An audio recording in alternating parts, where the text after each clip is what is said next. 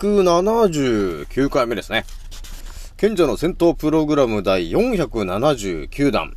始めさせていただきます。創造船オメガ号、宇宙一の名記録マスター、青木丸でございます。今から話すことは、私の個人的見解とおとぎ話なので、決して信じないでくださいね。はい、ではですね、今回ね、一発目にお伝えするのが、まあ、最近ね、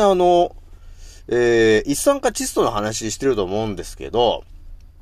その話でね、結構みんなが気になってるところで言うと、一酸化窒素ってどうやって増やすんだろうねっていう話だよね。ただね、まあ、いろいろ言ってるとは思うんですけど、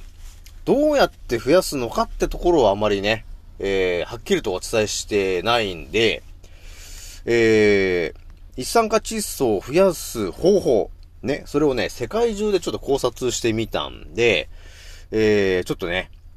お楽しみにちょっと聞いてみてほしいなというところがあるんですよね。それじゃあね、20分ぐらいでね、話していくんですけど、ひとまずね、今ね、私のアンカーラジオさんはですね、もうすぐね、27,800 再生が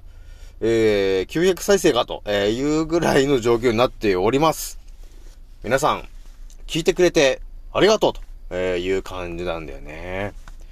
まあ今、あれかな。まあ普通の人は、連休なのかな、またね。で、また天候が悪くなってるけどね。皆さんね、旅行とかね、結構行ってる人いるかもしれないんですけど、結構なんか、この前の台風の影響がなんかで、木が倒れてたりとか、ね、川が増水した後でこう道が通れないとかね、なんかそういうことがあったりするみたいなんで、ちょっと地方に行く人はね、ちょっと注意しておいてねというところがあるからね、通常あんまありえないようなその感じがね、あるかもしんないんで、そういうところちょっと注意してね、行ってほしいなというところでございます。それじゃあね、ちょっとね、一発目からちょっとね、もういっちゃうんですけども、まあ、いつも通りね、長くなっちゃうからね。じゃあね、一酸化窒素の話なんですけど、まあ、今とりあえずお伝えしているのが、鼻呼吸をすることによって、鼻の奥にある、副鼻腔というところで、その鼻から吸った酸素が、一酸化窒素に変わって、それが肺の中に入っていきます。で、肺の中の肺胞というところのハニカム構造になっているところがあるので、そこで、その一酸化窒素が増幅して、血液に入り、全身に回る。そして、全身のミトコンドリアにエネルギーが供給されると、いうのが、私が発見して、これはと、いうことになったという話なんだよね。で、一応、柳生心眼流の、ね、ところから情報をもらってというか、その話を聞いて、おっっていうので、詳しく調べたら、ね、カラベラとか、ね、一酸化窒素、そういう話が、ボンボン出てきたんだよね、という話なんですよね。それじゃあね、一酸化窒素の話なんですけど、ただね、鼻呼吸をして一酸化窒素というものに変換するわけよ。要するに酸素というか、もう詳しく言うと、まあ、生命のプラーナと呼ばれてるものが、ね、光合成をして、酸素って一応、当たり前と常識言ったら酸素がって言ってますけど、酸素じゃなくて、多分詳しく言うと、生命のプラーナと、ね、呼ばれてるものが、光合成をすることによって、大気中に出ますと。で、それを、我々人間が、まあ生き物すべてなんですけど、すべてが鼻呼吸をすることによって、一酸化窒素というものに変換して、で、それが肺の中に入りという、そういうパターンなんですよね。で、一酸化窒素と呼ばれてるものなんですけど、これもね、やはりいろんなものが、ね、いろんなエネルギーがあることによって、一酸化窒素というものに変換できるんだよね、というところがね、あるわけよ。なので、この辺のね、情報がやっぱ入ってないと、いや、鼻呼吸してるのに全然、一酸化窒素が増えないじゃないですか、青木丸さんっていうことになっちゃうんだけど、ね、一酸化窒素というものに変換するのに、エネルギーがね、また別のそのアミノ酸みたいなものが必要になってくるわけなんですよ。なので、その必要なアミノ酸がちゃんと、供給されているとですね、そうなってくると、あれなんですよね。ちゃんとした、量が、ね、なんていうの、鼻呼吸をすることによって一酸化窒素にちゃんと、変換できるということがね、あるんだよね。で、まず一発目ちょっとお伝えしておくのが、アルギニンという、ものがあるんですよ。で、これアミノ酸の一つなんですけど、このね、アルギニンというものをいろいろ調べていくと、疲労回復だったり、免疫力がアップしたりね、さらにですね、生活習慣病の予防、さらには、美容にもいいよと、いうことがね、実は書いてあるんだよね。なので、なかなかやるねということになります。ね。アルギニンというものが美容にいいからね、皆さんね。これはね、やっぱり私のアンカーラジオをね、聞いてもらってる女性はね、みんなね、まあ基本は美人さんが一番多いんですけども、さらにこれ美人さんになっちゃうのかなというところがあるんでね。で、このアルギニンというものっていうのが、何を食べると、取れるんですかと。っていうことになるでしょ。これざっくりね、本当は当たり前と常識で調べたときに、出てくるのがね、鰹節とか、落花生とか、大豆製品、あと、しらす、ごま、松の実、あと、魚、鶏肉、赤身の魚とかいろいろね、こう、あるんですけど、まあ、ひとまずね、こういうものを今意識して、取ってもらえると、そのアルギニンと呼ばれてるものが、たくさん取れるのかなと。ね。だからそういうものを取っとくと、それをエネルギーとして一酸化窒素というものに変換する量が増えるよねっていうことですよ。で、アルギニンというものをまあ説明しましたねということになって、でですね、そのね、一酸化窒素の話って、もうちょっと詳しく話するとですね、1998年ね、米国カリフォルニア大学の、ロサンゼルス校、そこの医学部、薬理教授のルイス・ホイグロナロ博士っていうね、人がいたんですけども、この人がね、体の中で発生する一酸化窒素が血管を柔らかくして拡張する物質であると、いうことを、まあ、見つけたんですよね。で、この人、まあ、ノーベル賞も取ってるような人なんですけど、ね、ノーベル賞も取ってる人なんですけど、まあ、こういう形でですね、まあ、日本では多分ほぼあんま出てこない話ですよね。こういう真実はね。で、血管が柔らかくなって、血流が良くなるよという物質になるんで、まあ、ある意味、今のその血圧が高い人が、ね、高圧剤みたいななんか薬もらってると思うんですけど、ね、血管が柔らかくなって、ね、広がるという物質があるんだったら、ただそれを、を目指してやれば、ね、高血圧の人は下手していなくなんじゃねえかと。で、いうことになるよね。だから、一酸化窒素っていうのはそれほどやっぱり大事だよなっていうのがね、あるんですよね。で、さらにお伝えするんですけど、このアルギニンというものはですね、成長ホルモンとかね、成長ホルモンの分泌を促進したりとか、コラーゲンの、ね、合成、促進。あとね、傷ついたりするじゃない、皮膚とかね。そういうのを蘇生するっていう力も、増えるんだよね、ということがあるんで、このアルギニンって結構すげえなっていうところがあるんですよ。なので、ちょっとね、アルギニン情報は、もうちょっとね、今後も、調べていくんですけど、まだね、あくまで当たり前と常識の情報しか言ってないんで、ね。だから何を食べればみたいな色々あると思うんですけど、もっとね、多分ね、効果的なものが絶対あると思うんですよ。ね。じゃないと、多分ね、本来の人間の動きをするには、ちょっとね、やっぱり一酸化窒素が、ちょっと少なすぎんだよな、っていうところがね、あるんですよね。なので、ちょっとね、もうちょっと出てきたら、また皆さんお伝えしておきますからね。で、アルギニンと呼ばれてるもののね、他にもう一つ、一酸化窒素に関わるものがあって、それを何かというとですね、硝酸というものがね、あるんですよ。まあ、一般的にはね、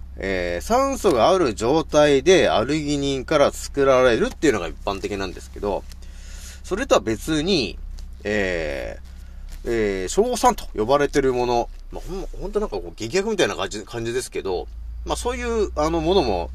ね、一酸化窒素というものを作るのに必要なと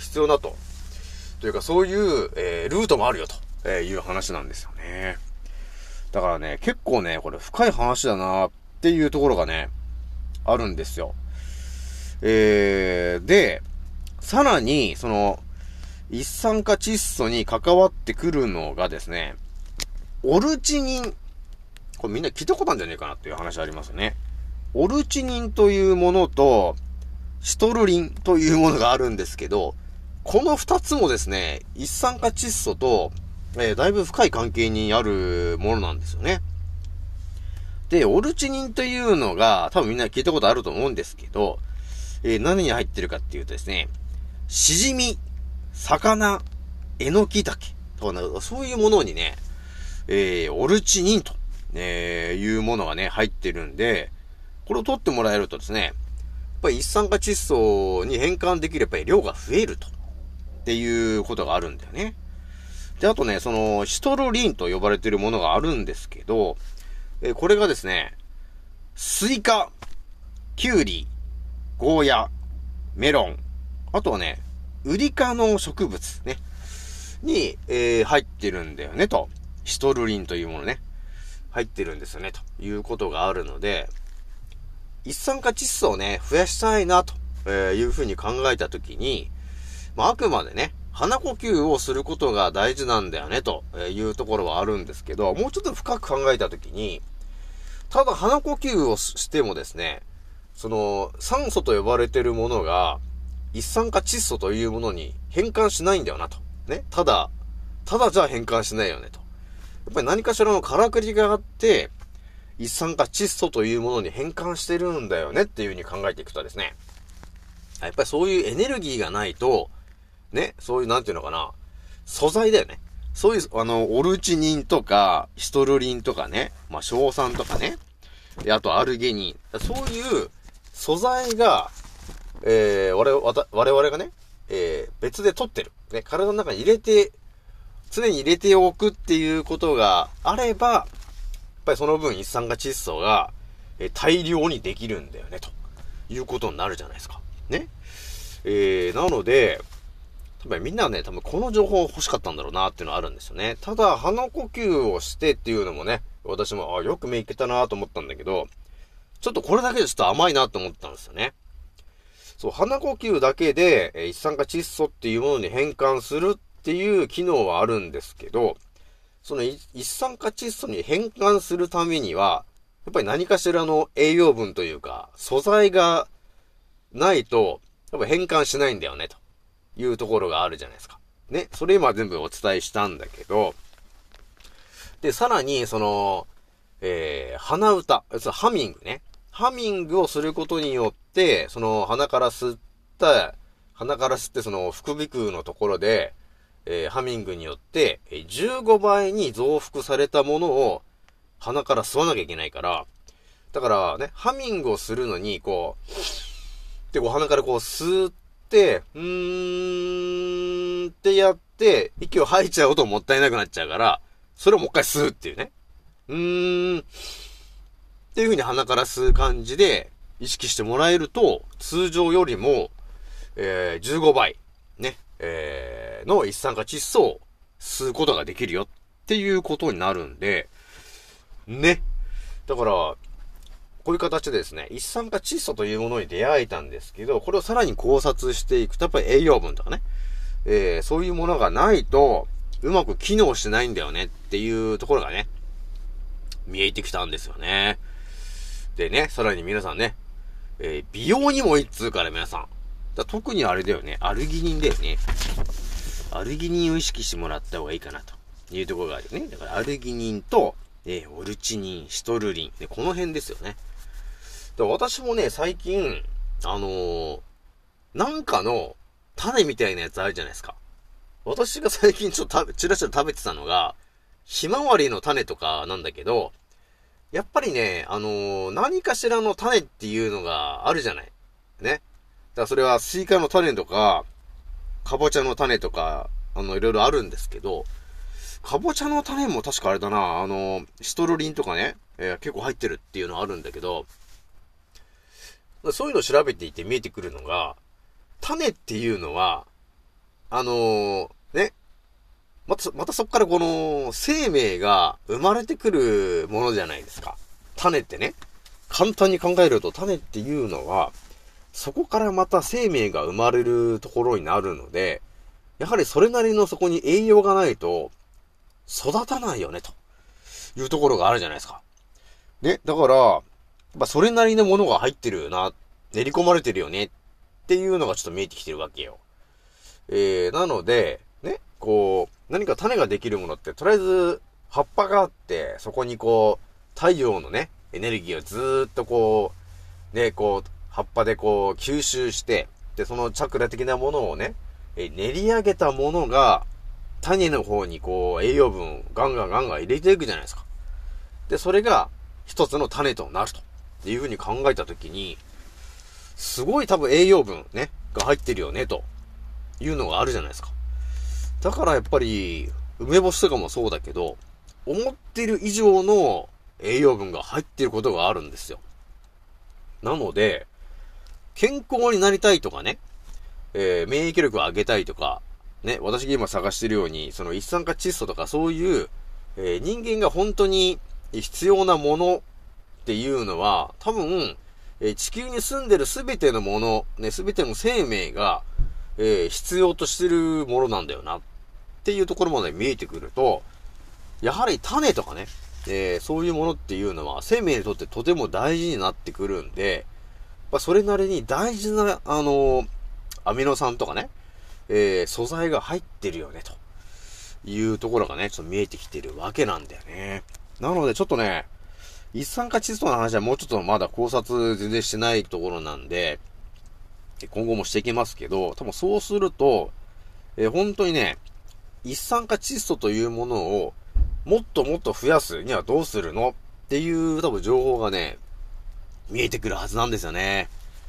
そうするとね、多分ね、皆さんにね、圧倒的なことをまたお伝えできると思うんですよね。なのでね、ちょっとね、今回ね、とりあえず18分ちょっとお伝えしたんで、ちょっとね、今回ね、これぐらいにしておこうかなというところがあります。でね、実はですね、今回ね、ちょっと2本撮りにしようと思ってて、これからね、ちょっと、9月24日、何か起きるんじゃねえか的な話の、考察ちょっとしようと思ってるんですよね。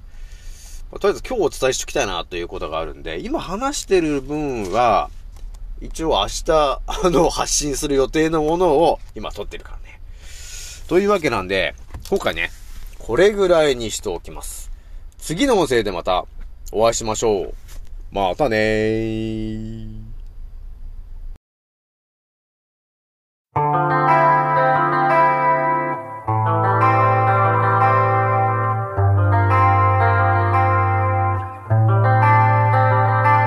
So follow me いつも鏡の中にあなたにいつか見た君へ形として終われないならしの人生俺らみんな代わりのいいねたまにの逃げ今はスリーペンブリー夢の中で形として終われないならしの人生俺らみんな代わりのいいねたまにの逃げをこうスリーペンブリー衝撃に乗せてく一度のように縮めていきたいのさ君との距離でも薄皮越しのコミュニケーションでは声も聞き取れないコンビニでも公園で